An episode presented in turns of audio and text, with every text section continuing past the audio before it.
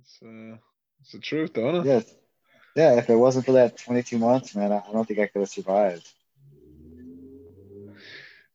It, it really got me through a very difficult time. The meetings you and came- AA. When you came back in, then you were what, 27? 20, 26? 26. Yeah. 26. That's January 10th. Yep. Right. And I literally, I lived next door to the church where my home group was. So I literally Oh, can you walked. tell us that story? Yeah, I walked across the driveway. job. Oh yeah, okay. Um, Uh, that's a favor. I'm gonna mute now. okay, my brother, um, my brother ran a cleaning company. And when I was growing up, you know, I was getting in all this trouble, so I had all these legal fines. And so my mom forced me to work for him, and I, I had to clean his factory at night. And uh, and I would, you know, I was still partying on the weekends, and I'd go in there drunk at midnight. And I just had to sweep and mop the floors and you know clean the bathrooms and stuff. And it wasn't like anything I couldn't do under the influence.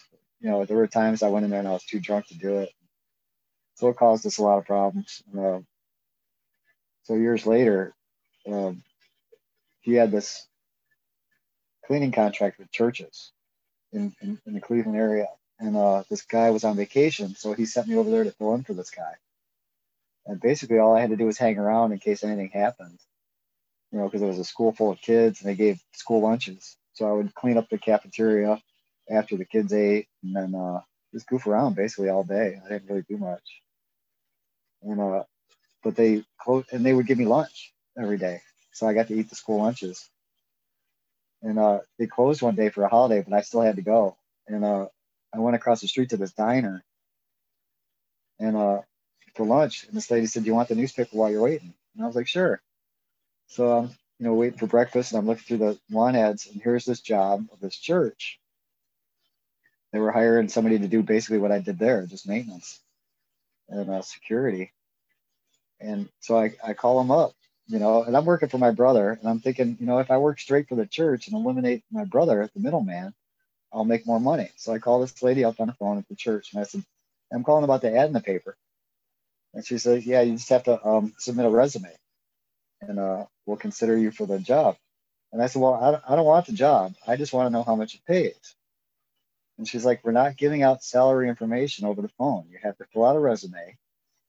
And if you're accepted, then we'll call you in for an interview. And I was like, Look, I don't want the job. I'm not going to fill out a resume. I just want to know how much it pays because I'm working for my brother at a church. And I want to know how much more money I'd make working directly for a church. And she says, Look, I'm not going to tell you how much they pay. You have to put in a resume. And I was like, All right.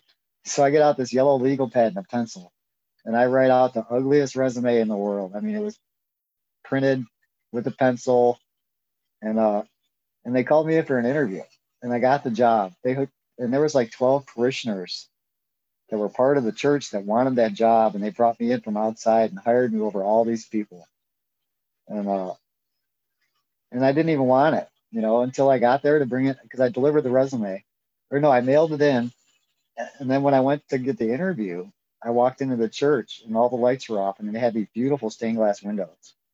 And the sun was coming through the stained glass windows and it just felt like it that's where I was supposed to be. It was such a cool feeling going into that church with the sun coming through the stained glass windows. I'll never forget it. And uh, yeah, they hired me and I was there for 10 years. I would have stayed forever, but I got divorced. And uh, but they gave me the house right next door to the church. So I lived there and I walked my kids across the street to school as they were growing up, and, and I cut the grass and shoveled the snow, and it, it, was just a really, I really enjoyed that job, and that that's where I was drinking at the end. You know, I was drinking around the clock while I was working at the church, and growing pot in the basement, and uh, then I got another. Then my wife called the police on me, and I got arrested again. I got a DUI and a bicycle, and uh they took my driver's license away, which I didn't think they could do because I was on a bicycle. And, you know, but they did. And that's how I got sober again. They sent me back to meetings. And that was the last place I wanted to go, man. I was drinking round the clock. I was physically addicted to alcohol. I had basically stopped eating it and I was just burning alcohol. That was like my sustenance. and uh, and I didn't want to go back to AA. I didn't want to quit drinking, but they sent me back to meetings, and I and you guys saved me again. AA saved me, and uh, that's how I got sober. Yeah, but it, that just shows it just shows me that disease, this disease. You know, like when I get was sober a while, I look back over that time I was sober the first time, and it was the best time of my life. You know, I had so much fun with my sober friends, and everything was really good. And uh, but once I start drinking, I don't think that way. My thinking changes completely, and staying, getting sober, staying sober is the last thing I think about. Last thing I even consider. I'm to drink until I get caught. You know, and that that's what you know. It's like all those years I drank and did drugs. It's like I knew I was to get caught again. Eventually, the the trip was to stop. And, uh, and that's just a feeling I had every day. I was like, someday this is to end. You know, but I was to do it until the end.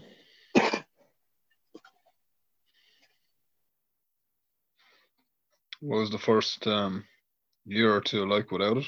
A few months, days. No, I remember six days. That was a big fucking deal. And it's like I, I just couldn't believe that I'd made it six days. I didn't think I was ever going to be able to do that again. Six days was like this huge accomplishment. After that, it's like I got the feeling like, you know what, this is actually might fucking work. I might be able to get out of this hole Because it really felt like, you know, I just destroyed everything. And there was no coming back from that. And then after that, it was pretty easy. You know, once I got through the, you know, I used, I tapered off the booze on my own. You know, I just drank one beer less a day, or, you know, I'd go one beer an hour and then one beer every two hours. And that took, you know, probably two months to get completely off. But I was smoking weed. I had all this weed that I'd grown. And uh, so I smoked weed every day to help get off the drinking. And then eventually I wanted to get completely sober, and I knew I couldn't be sober if I smoked weed it just doesn't work for me for some reason. I just I don't feel sober. I feel like I'm breaking the rules of AA, and uh, so I had to get rid of it. You know, I had this quarter ounce of bud in my basement, and I couldn't leave it alone. If it was in my house, I was going to smoke it. So I finally just flushed that down the toilet, and that that was you know January 9th. So January 10th was my first completely clean day.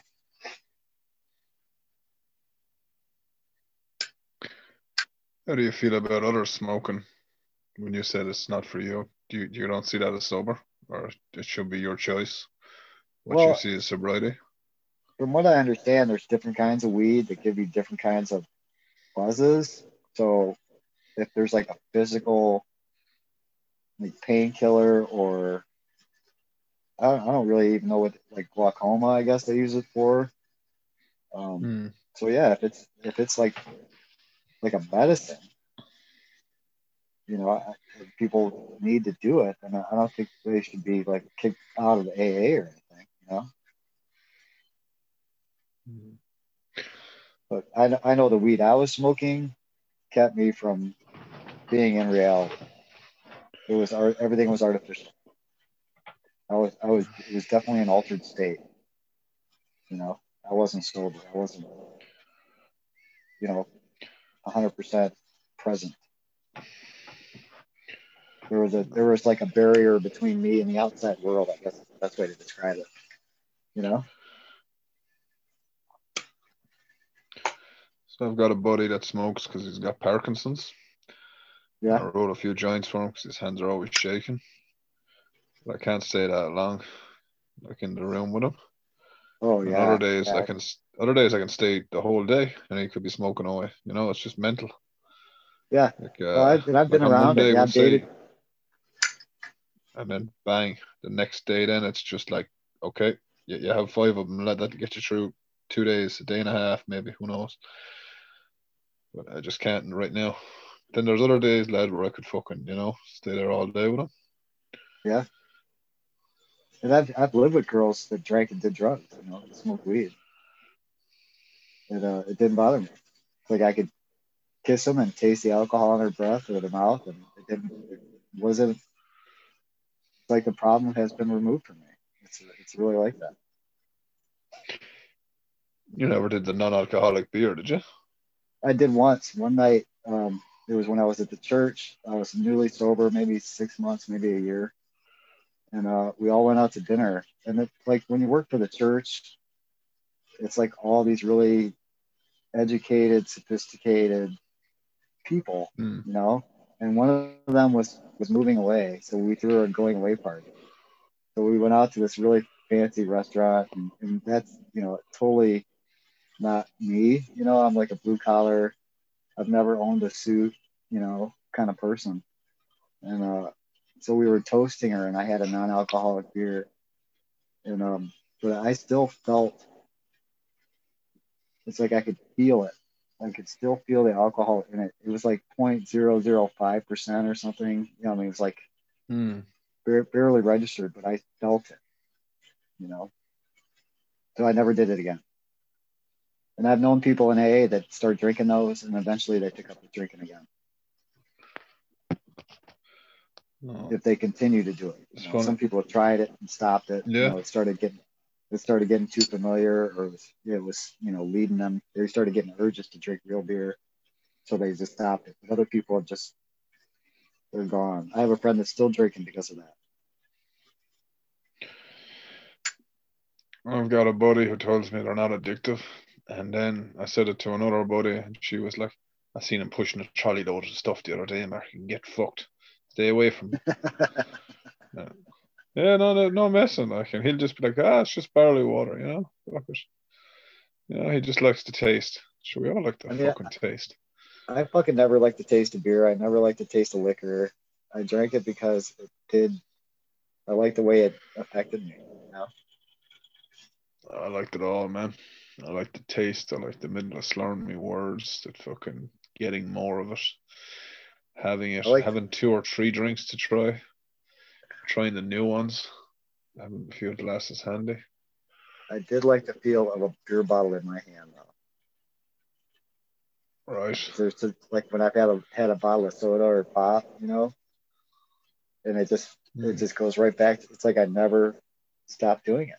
You know, I could feel that bottle in my hand, and it's like I've been doing it my whole life. And there's just something so familiar about there that it, about that that it, it makes me a little uncomfortable.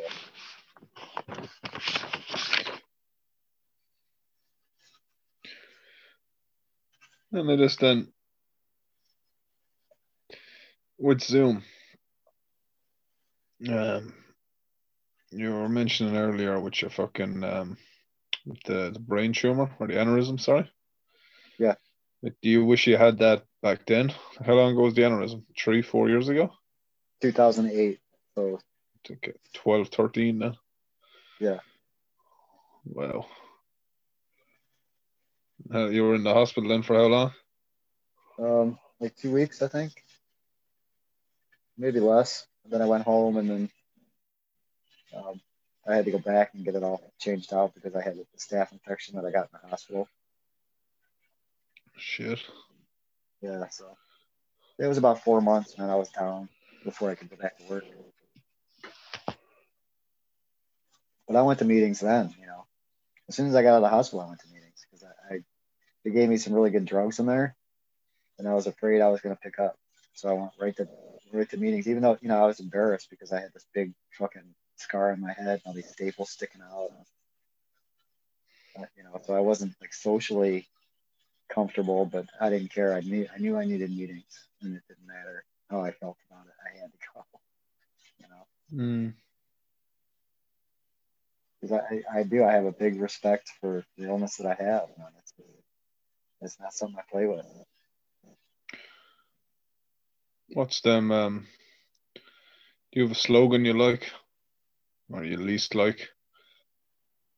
Uh, go to a meeting every day till you feel better. It's a nice one.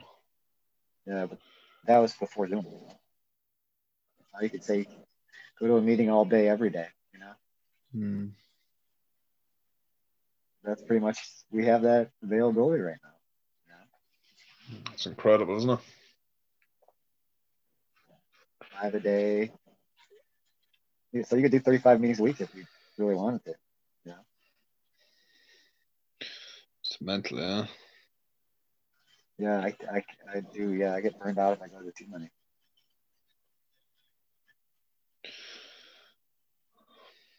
It's mad. Do you miss yeah, though the? The the physicalness of it all or whatever, like the being in the room and Oh, you know, like the laughter. really miss- you know, you can't hear I laughter really- on Zoom and shit. I really miss uh, Smoking cigarettes perfume. before it, coffee, No, smelling girls' perfume. perfume. That yeah. yeah, that really, I really miss that. Just uh, it's, but that's just, I mean, that has really nothing to do with AA. I just miss, I miss being yeah, around girls, you know, it's you know, in isolation. it's inviting. Yeah, Yeah, we'll get you a ride soon, but it'll be grand. You- You'll get your But yeah, no, not- it's like um, I was driving like right when after the Zoom started, and I was going to Zoom a lot. I was driving to my face-to-face meeting. They had opened it back up, and I was like, you know, the people at my Zoom meeting know me better than any of the people at this face-to-face meeting. And, Why uh, is that? it's just because we spend so much more time together and we're in each other's houses and we know you know it's like i know your mother and father uh, you got you know my dogs you know my kids. You know people mm-hmm. in zoom have never seen my dog or people at face to face have never seen my dog or you know they've never met my kids. So uh, it, It's not going away, is it?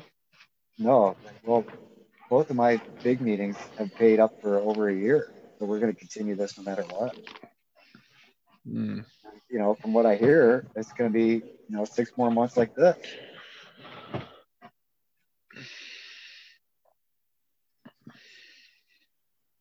As far as the lockdown goes, You think you know, What did you know about Ireland before Zoom? well, my sister had been there. My uh, brother-in-law is Irish. You know, all their Irish kids Irish or American Irish? Irish, Irish, yeah. Well, he's right, American I Irish, but yeah, his last name's Draper. Oh, I think you've Like- mentioned that name. That's class. Yeah. Yeah, like Don Draper from Mad Men. But you're the madman. Right. Nice. Yeah, he's a really good guy, man. Um, yeah, so I know she'd been there, and you know what I grew up with in the limited education we get here in America about history of the world, you know. But I've always been drawn to like Irish and English, British movies and cinema and music. I've just always, I've always loved the accent. I've always loved the, um, just hearing something different. Like Ohio is just such a, we all talk like monotone, dry, flat. And you guys have almost like a melody to how you talk. That's cool. And I've always, you know, I've always been attracted to British girls and you know, girls that talk different. You know, Yeah, yeah, an accent is nice. Too much of the English accent, though. Oh boy. Oh boy. Not too much of any accent. It's nice diversity, you know? That's how Yeah, I met Annie in the sense. Like I was listening and to all the does- Canadians and the Americans. where does that come from? You know, but it's not like French people. I don't like to hear them talk. Or you know, and I and I and I date I dated a girl from Puerto Rico, and I love Spanish girls. Um, but as far as I mean, where did my draw to the Irish English influence come from? Why was that so appealing to me? Is that something in my hereditary that's passed down through the genes? You know, Mm, but it's like anything else. You know, why do you like why do you like this car rather than that car, or why do you like this girl rather than that girl? You know, where do those things come from? Is that genetic? That's a it's- good question. I- it's like raising dogs. I've raised a lot of dogs over my life, and just seeing them, it's like they automatically know what to do without being trained. You know, where does that information come from? You know, and I, there's got to be something into that genetic memory and genetic storage. You know, things being passed from generation to generation through the genes. Um, you know, prior to these you know the technical technological discoveries they've made you know i was prone to think about past life you know like that, that we've been reincarnated because you know it's like a lot of things in my life i've done for the very first time and they felt totally natural like i've been doing it all my life It's like I have these aptitudes and things things that other people don't understand make total sense to me the first time I see it. You know, where does that come from? Hmm. That's mental, all right. Uh, maybe you're a fan yeah, of Maureen O'Hara or something growing up. No, I love like or, Monty Python, Benny Hill. I love that whole culture, man. I just loved it. Hmm. But that could have been just because the people I grew up with were just so fucking boring, you know. just flat, you know, monotone, blah blah blah, you know. You guys have so much color, color and flair and personality. You know. Diversity is good, man. Yeah. I mean, this. What's one of the funniest things you've heard in the rooms? be it on Zoom or in real life. Oh, I meant to mention that we're on about Ireland. Like a few months ago, whatever you knew about it, now a few months later, like you're you're you're hosting a, a meeting in Ireland, yeah. which is like incredible, you know. Yeah. And we got a British and a Canadian girl fucking doing another one in Ireland. Yeah. I heard an Australian man is like hosting a, like a Los Angeles one. So it's fucking, isn't? Well, so much about is... Um, so much about the things that you find funny is because of like the situation you're in. It's like I heard this girl mm. lead a meeting. It was this really conservative Irish Catholic AA meeting, and she got up there and she was working construction, and she was talking about when she was drinking and she peed in her hard hat, and I fucking busted out laughing, and nobody else That's in the room funny. thought it was funny, but I thought it was fucking hysterical. You know, I could just see her squatting over this fucking hard hat, you know, holding onto the truck, you know, with her pants around her knees. I could. It was just so. It was so funny to me. But I've heard a million funny, funny stories. Like one of my first sponsors, you know, when I was a teenager, he was in his 40s, and this guy could tell the best stories. I mean, you guys have those big plow trucks over there when it snows.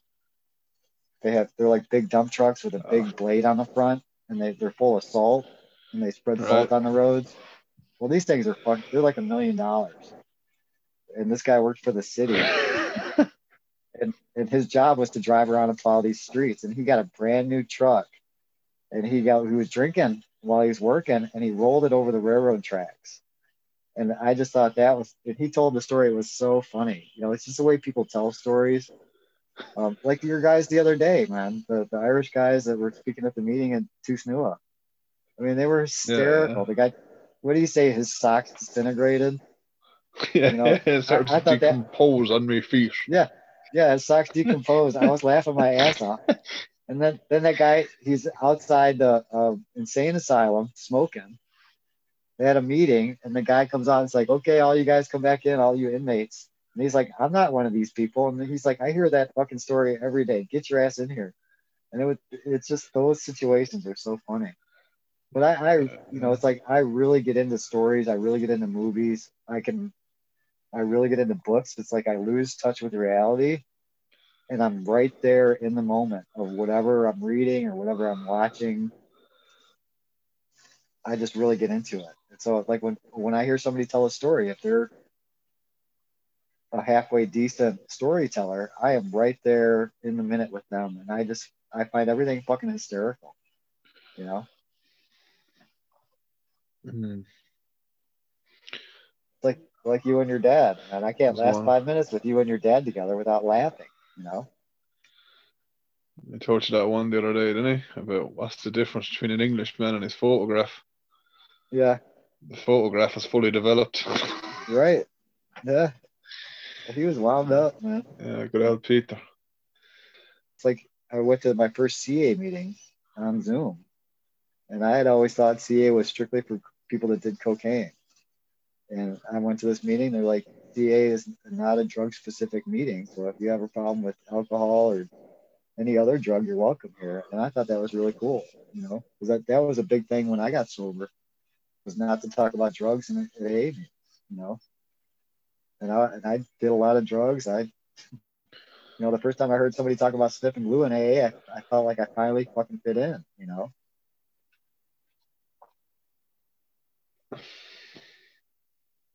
So that's been really cool. Yeah. It's like we broke we broke through all those barriers. You know, we started that mental health meeting.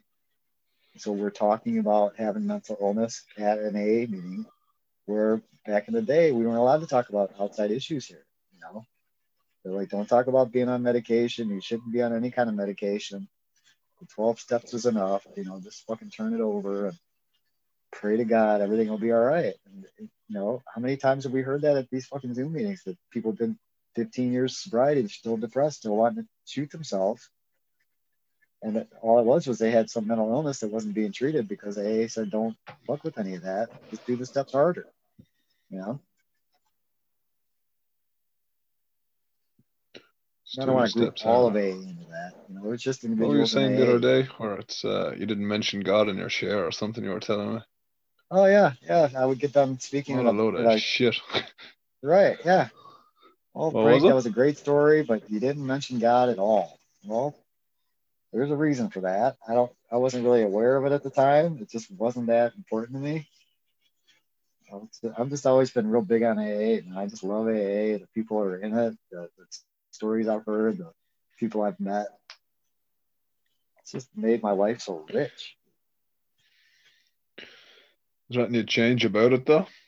Because with Zoom AA, it seems to be anything goes. And now with IPAN, anything really fucking goes. you know, I, you know, I am looking forward to the future. You know what? Where else can we go with this? You know what I mean? Mm. We were at a 50th fucking anniversary the other day in Boston, sure. You know what I mean? Yeah. I'm in Ireland, you're in fucking Ohio. Bang, we were there.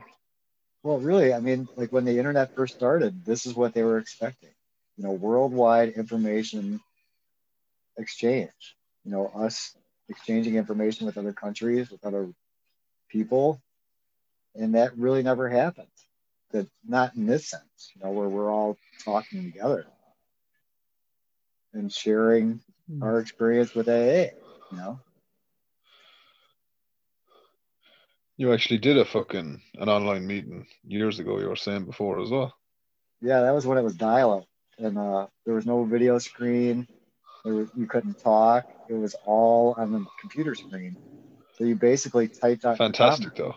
Was the shit though, it, yeah, at the time. It, it, it, worked, man. You know, I was talking yeah, to people yeah. in Florida when I was in Ohio. You know, that was the beginning. Amazing. Yeah. It's like if you show kids Pong or whatever now, that fucking tennis game, it's like just the biggest load of shit right. ever. that was that? Yeah. fucking how it started, you know? I'll never forget. My son got in my car. I, got, I bought this old Porsche when I was in Florida, and it had one of those clocks in the dash, you know, with the hands of a clock, like the old clocks that hang on the wall. And my son what? got in the car, and he's like, and my son got in the car, and he's like, Dad, what is that? And I was like, That's a clock and he grew up in the digital age, so they didn't have fucking hand clocks on hands, you know. Shit. Hands on the clock, whatever. And he didn't he didn't recognize one. It's crazy. And my granddaughter, I took her to I was I was looking for Jeeps and we got into this Jeep and it had the window crank on it. It had manual windows. And she's like, Papa, what's that for? I said, That's a deal breaker, honey. We're not buying this Jeep.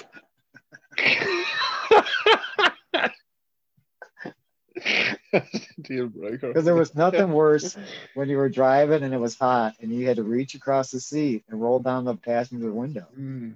from the driver's seat because you were sweating your ass off.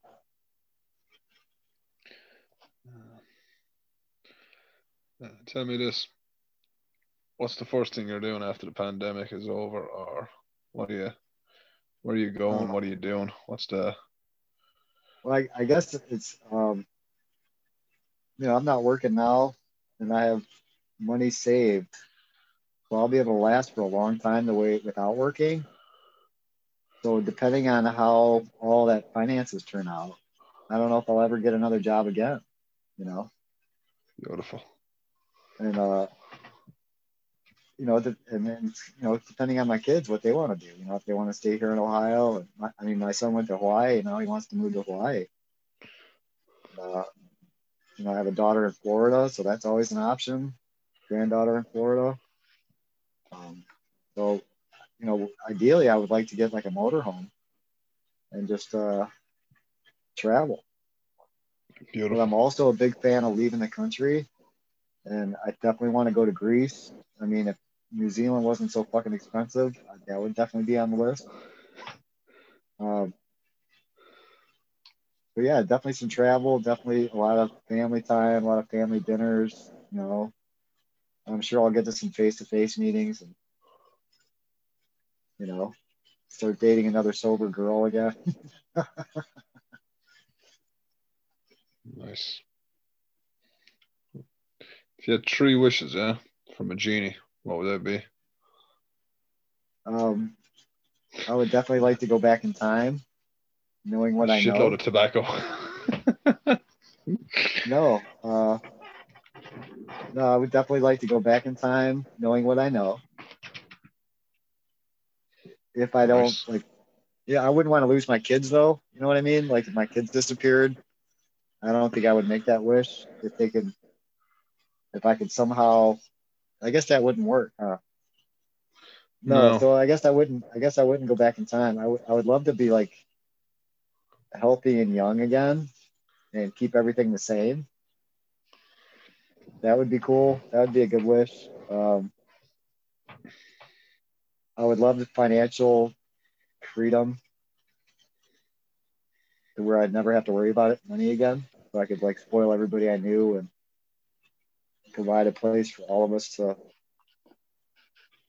hang out and have fun.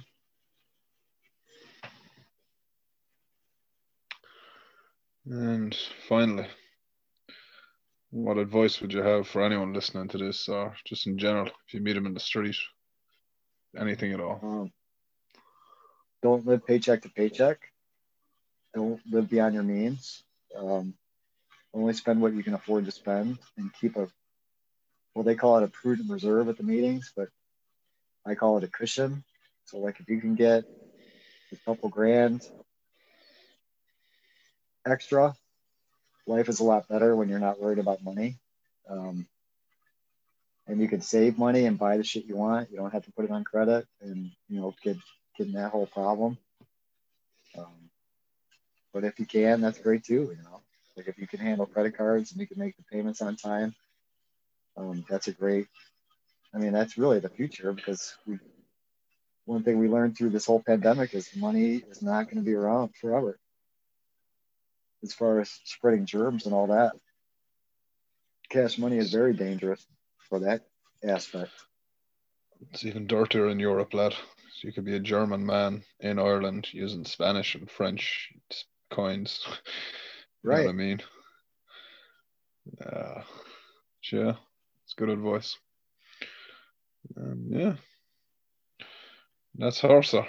Leave her there. spoil your spoil your babies. Your babies turn into humans before you know it. So anytime you can hold that baby, uh, hold that baby, love that baby because they get big before you know it. It happens in a in a fucking blink of an eye. That phrase is so true. Good advice, sir. Shanae, All right, thanks, man. that was awesome, Frank. Thank you, buddy. uh, stop, whatever the fuck that button is. Do you want to badmouth anyone before I disconnect? I think we did a good No, no. job in that. We did a really Yeah, good we- yeah. job. I, I insulted most of England, but fuck them and stop. Well, you guys got history, you know.